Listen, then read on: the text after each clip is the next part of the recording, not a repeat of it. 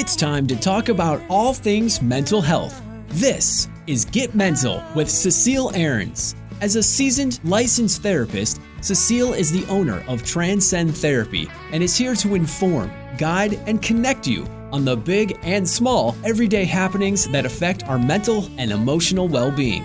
Cecile is passionate about making a lasting and positive impact on people, connecting them to their own wisdom and strength while having a little fun along the way. Get ready to challenge the power of your human spirit. It's time to get mental. And now here's your host, Cecile Ahrens. Corrupted by the senseless chatter. Oh,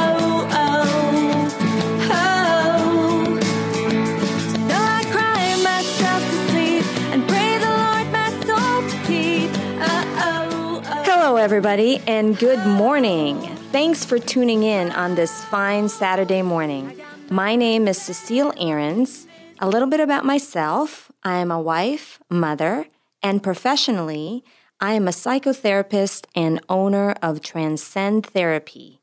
Transcend Therapy is an outpatient mental health clinic where we provide individual, couples, and family counseling here in San Diego. I will give you our contact information a little later in the show if you are interested in seeking support for yourself or a loved one. But first, I want to talk a little bit about our show and what you can expect. I am so excited to be here and honored to be able to share this time with you. In this show, we will talk about all things mental health. My goal is to destigmatize and demystify mental health. We will cover everyday happenings, including political and sometimes even celebrity happenings that impact our emotional and mental well being.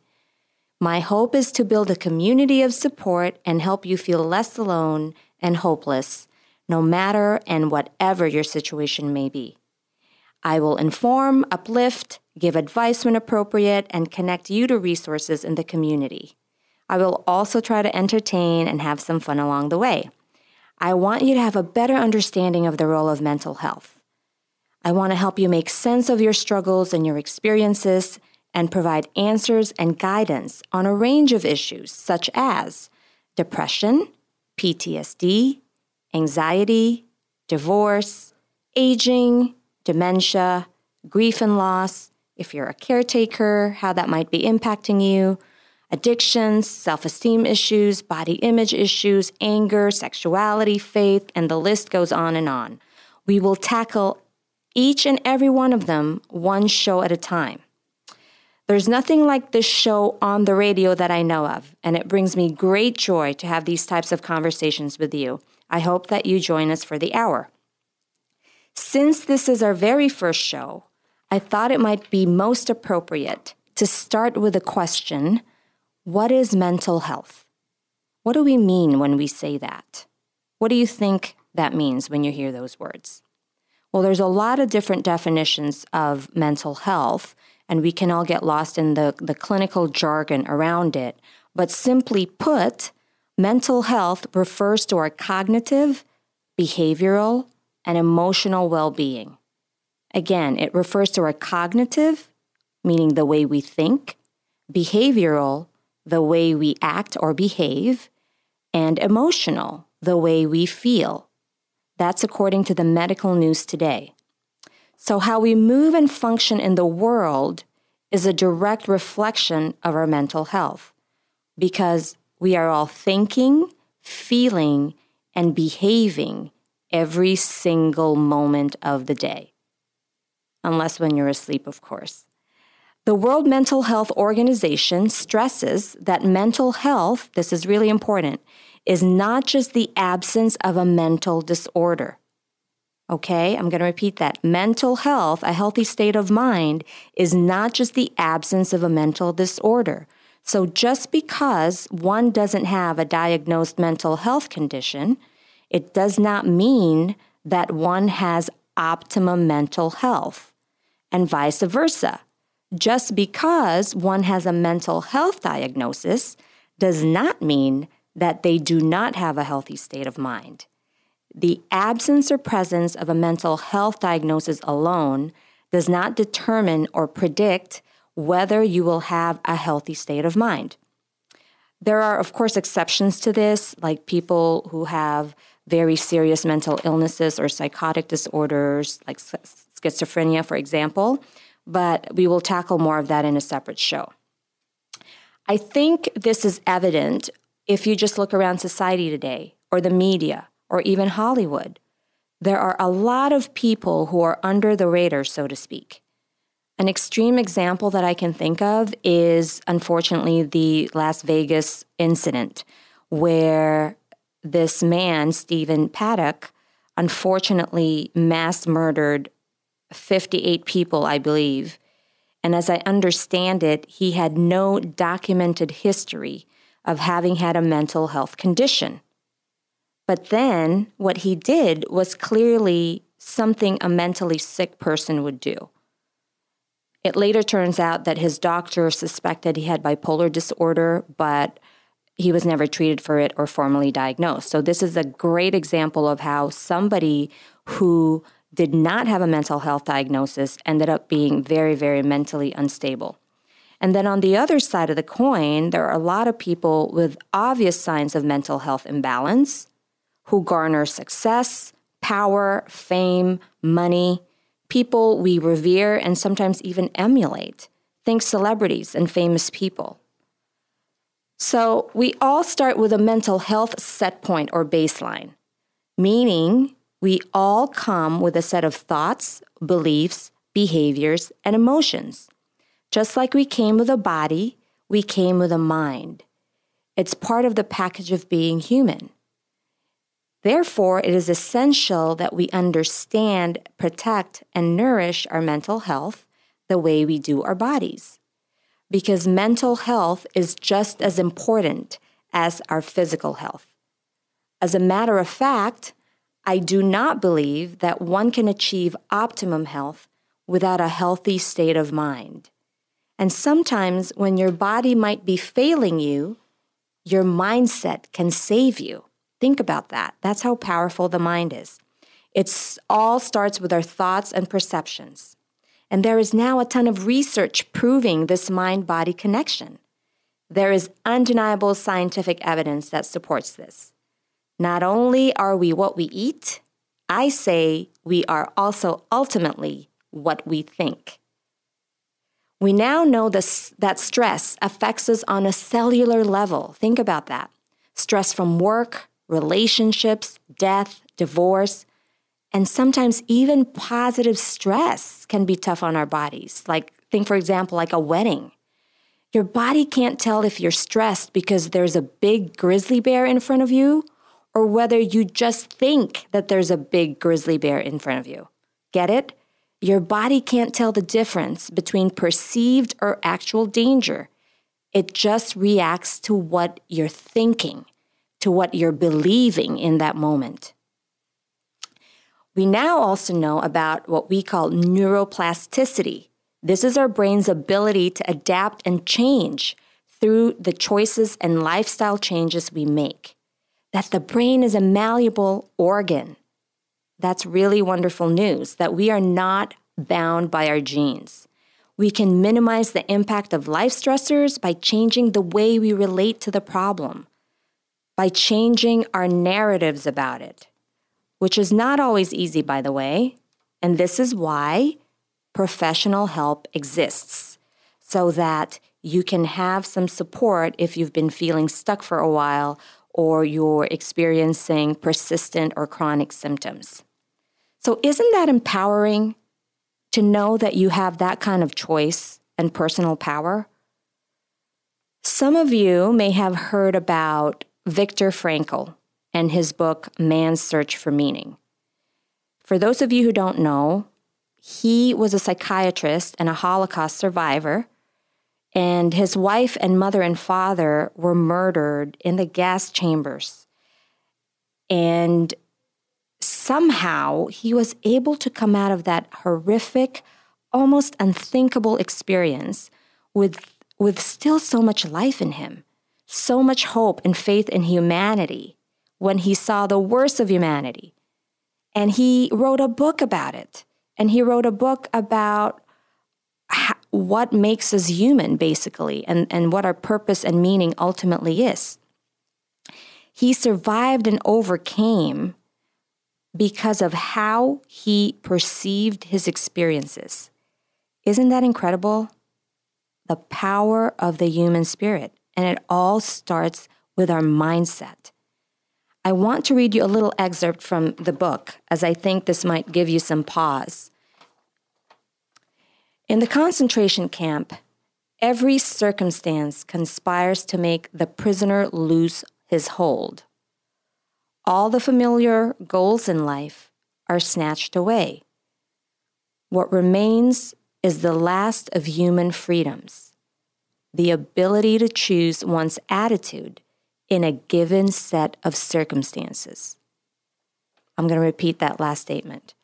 What remains is the last of human freedoms the ability to choose one's attitude in a given set of circumstances. Wow, what a powerful statement. Viktor Frankl survived and overcame because of how he chose to perceive and relate to his experiences. He could have just been a victim all his life, but he survived it and he thrived and he spent the rest of his life inspiring and healing other people. Now that's a story. Ah, okay. So, you don't have to do this alone, and you are not alone. We all need support, we all need community. There is a whole industry of very smart, talented professionals ready and willing and able to help you. So please, if you're feeling stuck and you've been suffering long enough and you live in San Diego, you can give us a call, Transcend Therapy. Our phone number is 619 823 1382 or you can look at us look look at, at look us up, sorry, on the web at transcendtherapyca.com. So, the other thing I want to talk about is what's called post traumatic growth. Okay, so you've probably heard about PTSD, which stands for post traumatic stress disorder. Well, the upside of PTSD can be post traumatic growth. This is when a person who experienced horrific uh, abuse or incredibly painful or tragic events, such as some of our military veterans in war, come out on the other side a much more whole and happier person. How does that happen? Well, we're going to talk about that in another segment, you know, the, the resiliency factors, the things that make people thrive and survive, like Viktor Frankl. I know that this is 100% true and possible. I've seen this many, many, countless times in my practice that we can live a full life in spite of what happened to us. But it all starts with the quality of your mental health. That's why I'm so passionate about this subject. I can personally attest to that. We won't get into my we won't get into my background today, um, but trust me when I say I know what it's like to feel deep and dark despair and be completely on the on the other side of my history. I know that firsthand and I, I I'm telling you I will I would not be doing this work or this show and dedicating my life to this if I did not believe that. But it starts with a choice. It's up to you to choose the path of healing first. No one can make you do that. Okay? Now, the power of our mind, like I've been talking about, is so incredible. Our thoughts and beliefs shape virtually everything we do every choice, every yes, every no, every step, every relationship, everything. Unless, of course, there's an, always an exception, right? Unless, of course, one is um, unconscious or not mentally uh, mentally uh, competent, which is, of course, another, uh, another conversation. So, I hope you have a better understanding of why it is important to protect and nourish your mental health just the way we do our bodies. So, you might be wondering Well, with all this talk about mental health, what constitutes a healthy state of mind? Am I on the right track? Well, the National Mental Health Association cites 10 characteristics of people who are mentally healthy.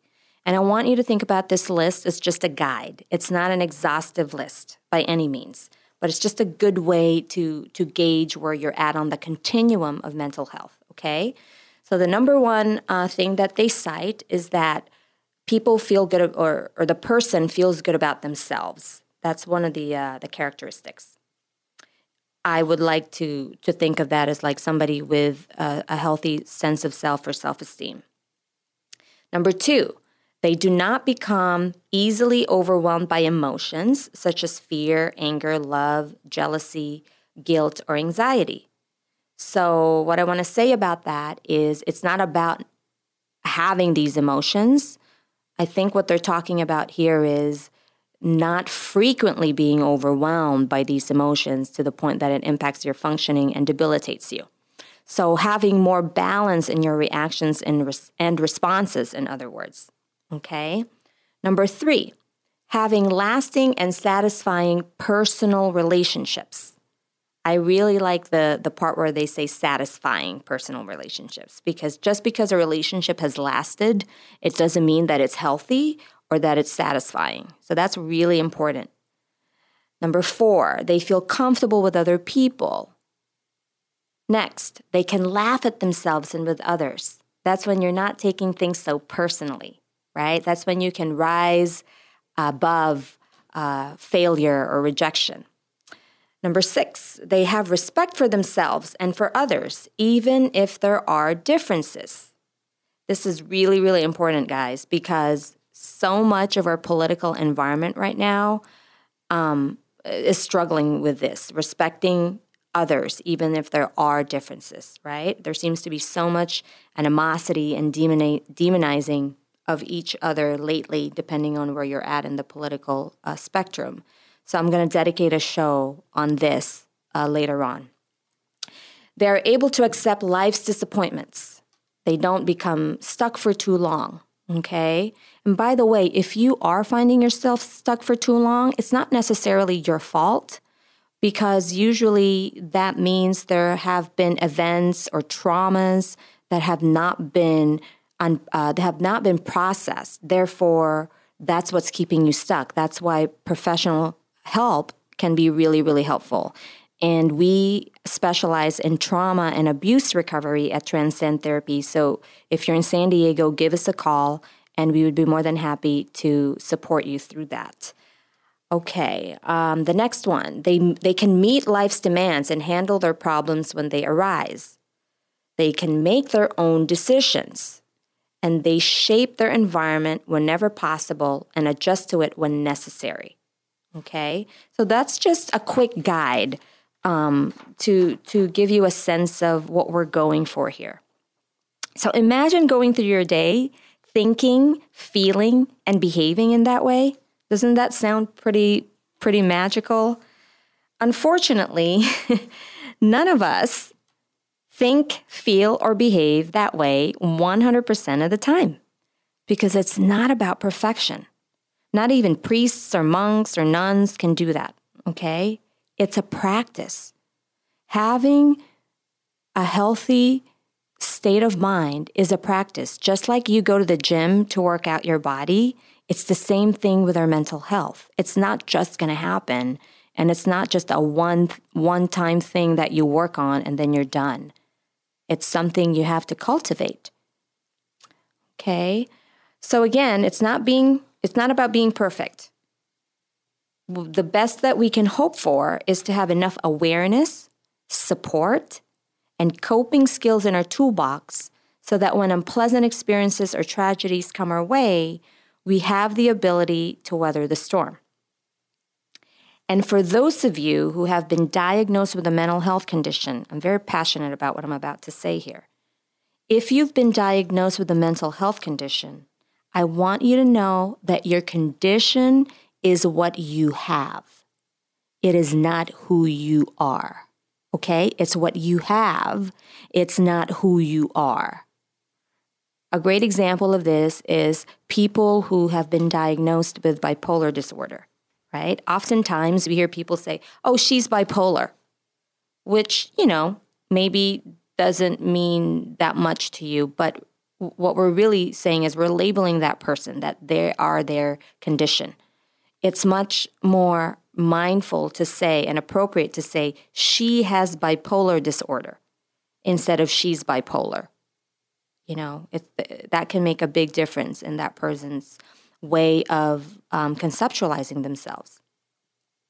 You know, do we ever say if somebody has cancer, oh, she's cancer cancerous? No, we don't say that, right? We say that person has cancer.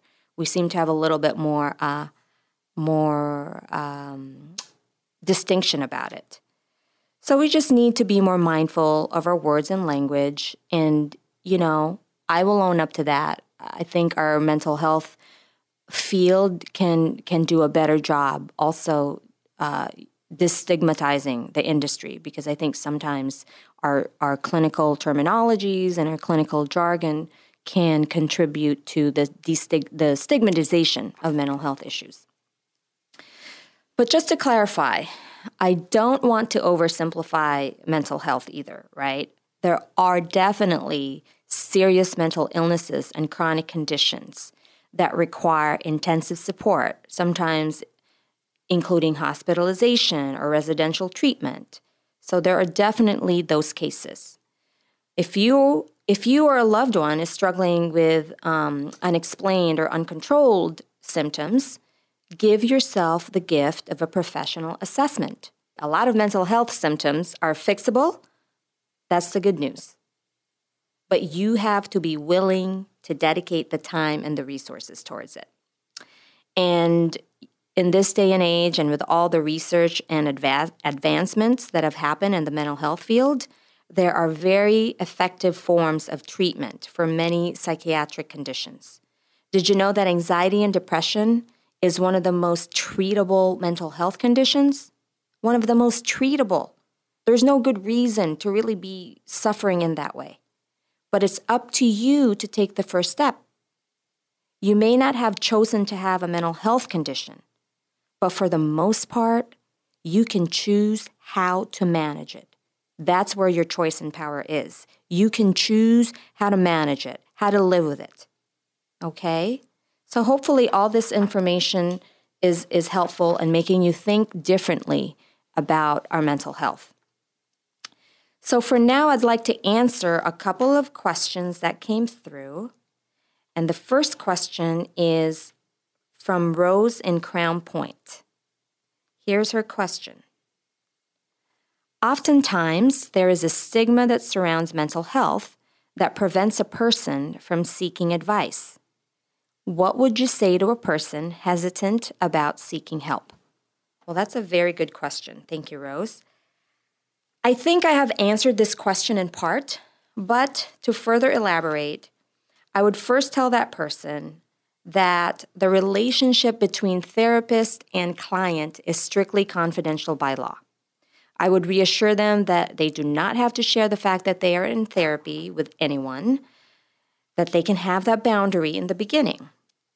In fact, I might even advise against self disclosure in the earlier stages of therapy if they fear that they will, in fact, be shamed or judged or just significantly negatively affected. So, that's just a little practical advice to help people with the initial fear or apprehension about therapy, is that it's confidential. But more importantly, I would tell that person that the pain and suffering of not living a happy, fulfilling life is going to be by far more, more painful than that of being judged and shamed. There is no shame in taking care of yourself. There is no shame in taking full responsibility for your life. Are we ashamed of working out? No. Are we ashamed of going to the gym or a yoga class or going on a diet? No. There's just so many distortions and misconceptions out there about what it means to seek mental health support, what it means to go to therapy. And like I said earlier, maybe part of it is our language, the words we use, like disorders or illness. And um, like I said, we need to to work on that. But no, there is no shame in taking care of yourself. And the person judging and shaming probably could use some therapy themselves. I'm, I'm being a little I'm being a little uh, sarcastic there. But seriously, though, we have all been conditioned to stigmatize mental health. It's no particular person's fault. It's just where we were collectively as a people, as a culture. But things are changing now. The fact that I can have a show like this is proof of the tides changing. We're not out of the woods yet, though. There's still plenty of work, but we're definitely in a much better place than ever before. So I would say to that person, Rose, step into your power and courage and make that call. Trust that wise voice. The thing is, you really have nothing to lose, only so much to gain. You know, what's the worst thing that can happen? You don't like your therapist? Fine, there's thousands of other ones. And by the way, that's actually really important shopping around for a good therapist and making sure it's the right fit. Just because you see one, you're not stuck with them if it's not working for you, okay? Um, you're not alone. You are not crazy. And things can get better. Give yourself the gift of healing and peace. And if you live in San Diego, call us 619 823 1382. Again, 619 823 1382, Transcend Therapy, or go to our website at transcendtherapyca.com. By the way, just, just to clarify, therapy may not always be necessary, okay? Sometimes, you know, you just need to talk to a friend, go for a walk, distract yourself, shake it off, and you're fine. But uh, what I'm talking about here is chronic, persistent um, symptoms, patterns, things that are getting in the way of you happy ha- having a healthy, happy life. Um, feedback that maybe other people have given you. Those usually are the times to seek mental health support. Okay, um, especially if you know you or someone you know are having suicidal thoughts, thoughts of hurting others, um, can't get out of bed. Those are pretty chronic symptoms, and you don't have to suffer alone. Okay, um, so that's my answer to you, Rose. So we have another question here from Sarah in Allied Gardens. And her question is Do therapists experience the same things other people do? Are their lives perfect? Oh boy, that's a great question. and the answer to that is absolutely not. Our lives are far from perfect. And remember what I said before? It's not about perfection anyway. As a matter of fact, unhealthy perfectionism often creates more mental health problems. But to answer your, your first question, do we experience the same things other people do? Yes, yes, yes, most definitely. We're humans first before we are anything else. Therapists experience pain, loss, shame. Some have psychiatric uh, diagnoses, some have addictions, some are in recovery, some are functioning better than others. Sometimes clients are healthier than their therapists. I hate to say that, but that's true. But it's not an all or nothing deal, okay? The bottom line is it's not about having issues or problems because none of us are a finished product. We're all a work in progress. It's about what are you doing about it? How is it impacting your life and your loved ones? And are you willing to grow and change when needed? That to me is the most important question. Are you willing to grow and change when needed? Okay? And as far as therapists are concerned, one of the best ways to gauge your experience is how do you feel about the relationship with your therapist? Do you feel safe? Do you feel understood? Do you think the therapist has a solid grip or understanding of your issues? Are you seeing results? Okay? Are you feeling and doing better? Are your thoughts, emotions, and behaviors behaviors improving? Because ultimately, that's why you're there. That's the whole reason the relationship exists is so that you can feel and do better. If those things are happening, then generally speaking, the therapist is probably pretty competent in the area in which you need help in and is probably doing a good job managing their own stress. Another thing to consider consider is um, red flags. Okay, for example, is the therapist consistently canceling or looking out of sorts, disheveled, frequently making the sessions about them, crossing boundaries, even making sexual advances, which unfortunately happens on rare occasions? If so, then trust your gut. It would be best to find another therapist. You're not obligated to see the same person, especially if you are being violated in any way, shape, or form. So I hope that I hope that helps you, Sarah. Another question here from James in Little Italy. He asks, What is the first step in helping a loved one who may have a mental health condition? but does not think that they do. And he says, I believe one of my family members is suffering from an eating disorder. Okay, this is going to be a complicated one, so or complex one. So uh, hang hang in there with me, everybody. First of all, thank you, James, for wanting to know how to best help your loved one, for being willing to learn new ways of supporting someone. That's that's a really awesome thing. So, the first thing I would say is offer non judgmental support. Okay, what do we mean by that? I mean, we all have judgments.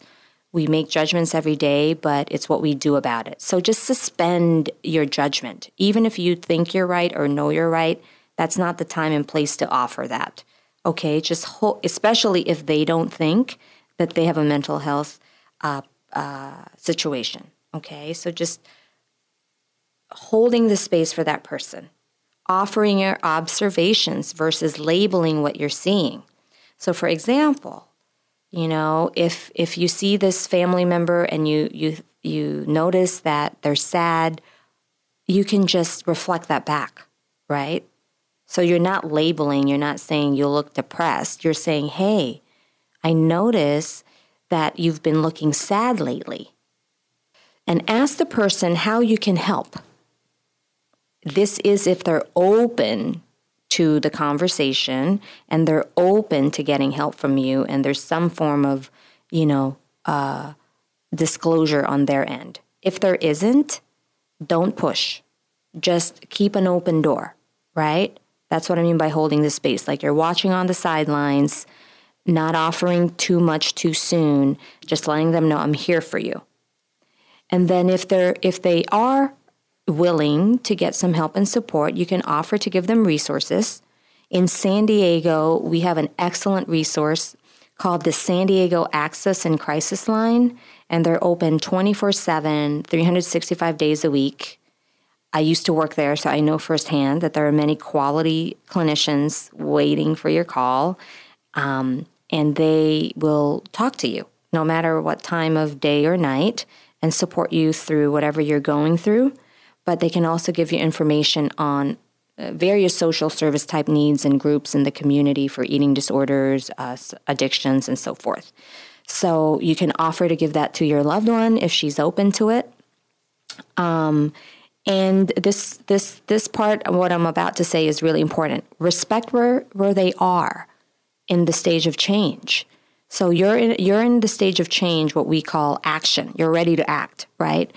it sounds like this family member is in a stage where they're not even thinking about the about the problem or maybe they're thinking about it but that's all that's where they're at they don't want to do anything about it so it doesn't matter what you say or do that's where they're at so this is why you have to be patient and this is why I, keep, I always tell my clients is hold the space you know because everybody has their own um, timeline and journey or, or rock bottom like they say in recovery but it, there's no right or wrong. that person's gonna gonna ask for help when they're feeling sufficiently bad enough.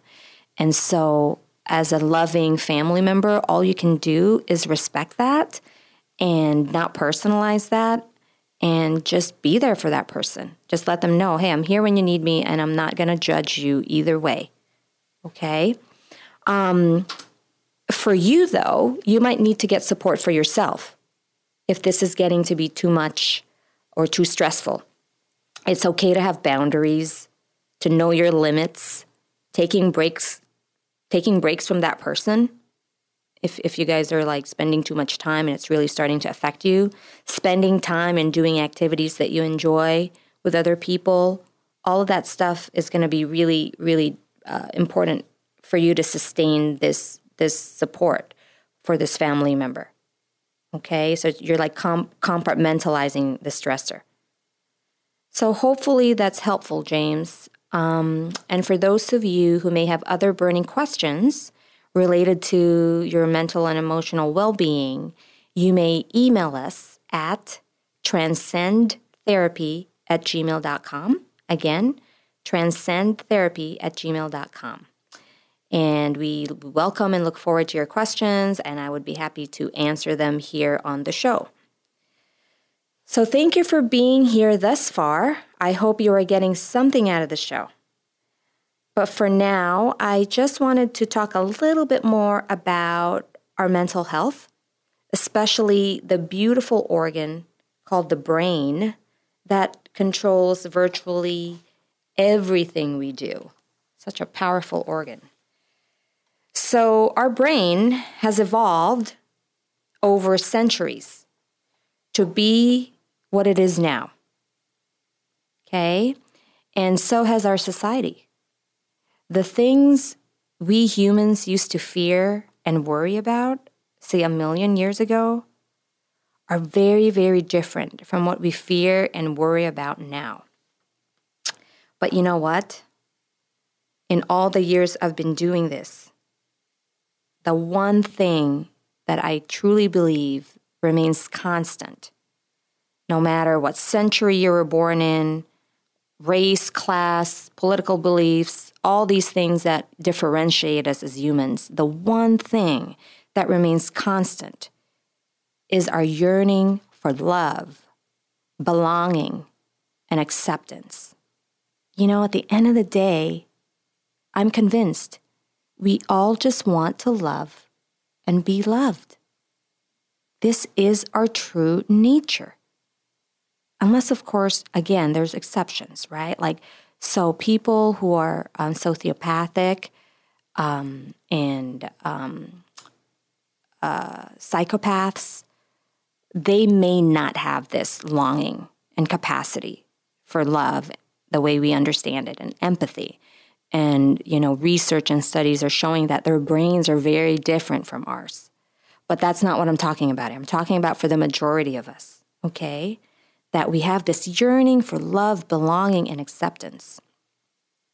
And I believe this is what, you know, um, my forefathers in the mental health field have been talking about. It's called attachment theory. And again, I'm not going to get into that, but that's another show. So, the main premise of attachment theory, which we're not going to get into, but just to make my point, right? It's it's a deep and enduring emotional bond that connects one person to another across time and space. Okay, so this is the heart of attachment theory, which is what a lot of our, our work in mental health is uh, born out of. A deep and enduring emotional bond that connects one person to another across time and space. Also known as, in my, in my layman's terms, love right? This is this is all about love, guys. And for some reason, we still have a difficult time saying the word love in our field. But I believe that the work is really about a return home, a return to love, which is our true nature. Okay? And our mental health depends on it. So, this is why I am so passionate about this. So, for those of you who are thinking, well, you know, I'm too old, it's too late, what's the point of changing? Uh, this is comfortable. Well, not true. Not true at all. You're never too old. You just haven't hit that point yet where you feel sufficiently bad enough to want to do anything about it, or you've lost hope, or you haven't found, found, found the right fit. Okay? So I'd like to share one of my favorite quotes here with you guys. You're never too old, never too bad, never too late, and never too sick to start from scratch once again. I'm going to repeat that one more time because I think it's really powerful. You're never too old, never too bad, never too late, and never too sick to start from scratch once again. You could literally be on your deathbed, and if you have enough consciousness in that moment, you can make a change. You can say sorry, you can make amends, you could ask for forgiveness. Like, you know what I mean? Like, it's just, you're, it's not too late. And that quote is from the founder of Bikram Yoga, Bikram himself. Um, so give yourself a chance. Seek support. You deserve it. Remember, your true nature is love. You deserve it, but you can't have that.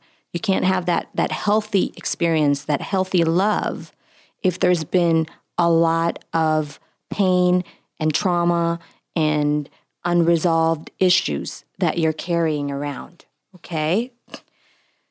So, on that note, I would like to end our show with a positive story.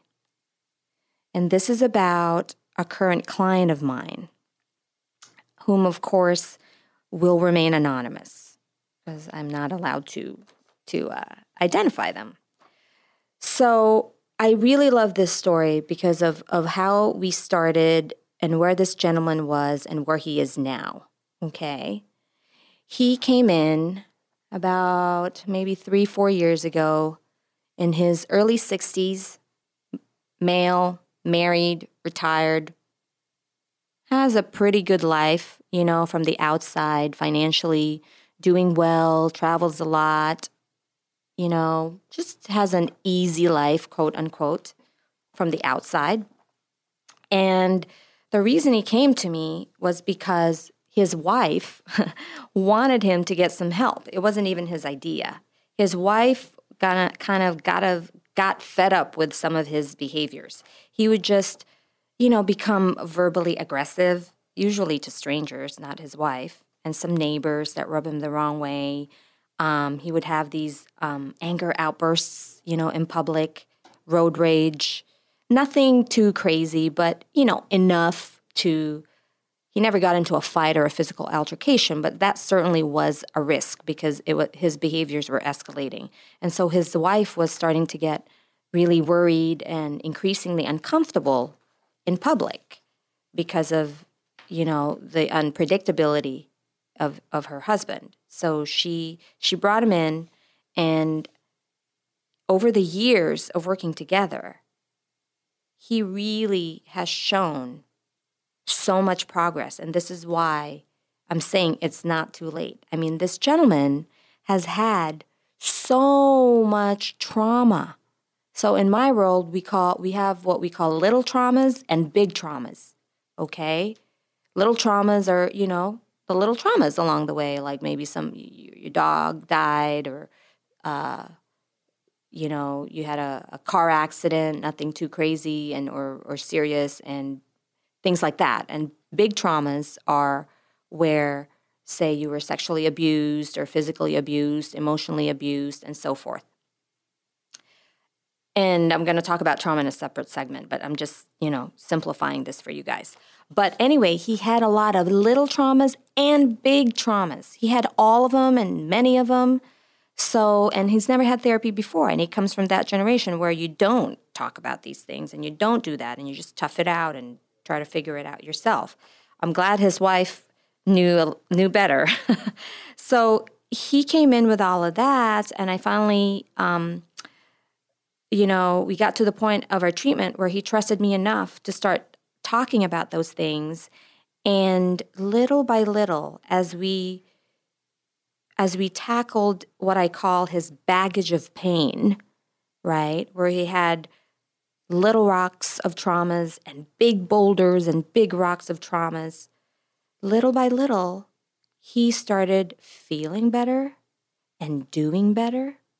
He no longer has these episodes. I mean, I think for a good, I want to say, going on two years. I've been working with him like for four. Um, but don't be scared. I mean, not everybody, you know, comes to therapy for that long, but he started off coming weekly and now he's just coming once a month. He's on a maintenance track, which is really amazing. And he doesn't have those outbursts. Usually, travel is a big trigger for him, and he travels a lot and he doesn't have the same kind of emotional, behavioral issues when he travels. His wife is so much more calm traveling with him. She doesn't have to manage him. And he really unburdened. And what we found, the reason why he was behaving and acting this way is because he was severely physically, emotionally, verbally abused by his father. And so that was that little that inner boy, that little child that was abused and wounded was the one showing up in all of these interactions when he was, you know, acting out and being aggressive, really displacing his anger onto other people, places and things when really he was really angry with his father and with himself. He had a lot of self-blame, self-loathing, but through through work through him dedicating the time and resources and trusting the process, he is a very, very different man. He's a changed person. And he, you know, he talks about that and how he feels like he's just not the same person. He can't recognize that person. I mean, we're not out of the woods yet. We are now working on the little rocks, right? Because the big rocks, were really weighing him, and we needed to deal with them first.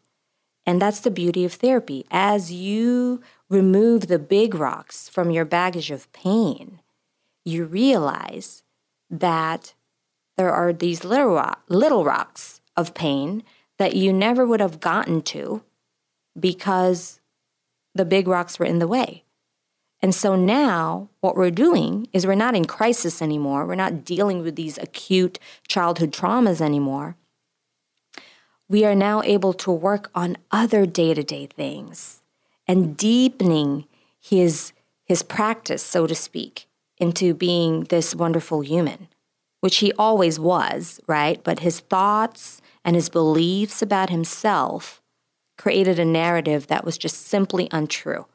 And so, this is why I'm so passionate about this work. This is just one of the many, many stories we have uh, in, in my practice, and millions of other therapists across the globe have these experiences all the time. And I wanted to bring some of that out here on the radio, you know, and share it with the world so that you don't feel like like this is this um, this mysterious process. And going to therapy is this weird, strange thing. It really isn't. We're essentially talking in a safe place, and you get to really unpack whatever has been bothering you that you don't feel safe talking to anyone else. Okay? So I hope that this gives you hope and inspiration and courage the courage to heal, the courage to step into your own power, and the courage to return home, the courage to be love and to love, which is really what this show is essentially about. So, thank you so much for for being here today, for listening thus far. Again, my name is Cecile Ahrens. Our practice is in San Diego, California, on Park Boulevard in the University Heights Hillcrest area. My phone number is, or the phone number for the practice is 619 823 1382. Again, that's 619 823 1382.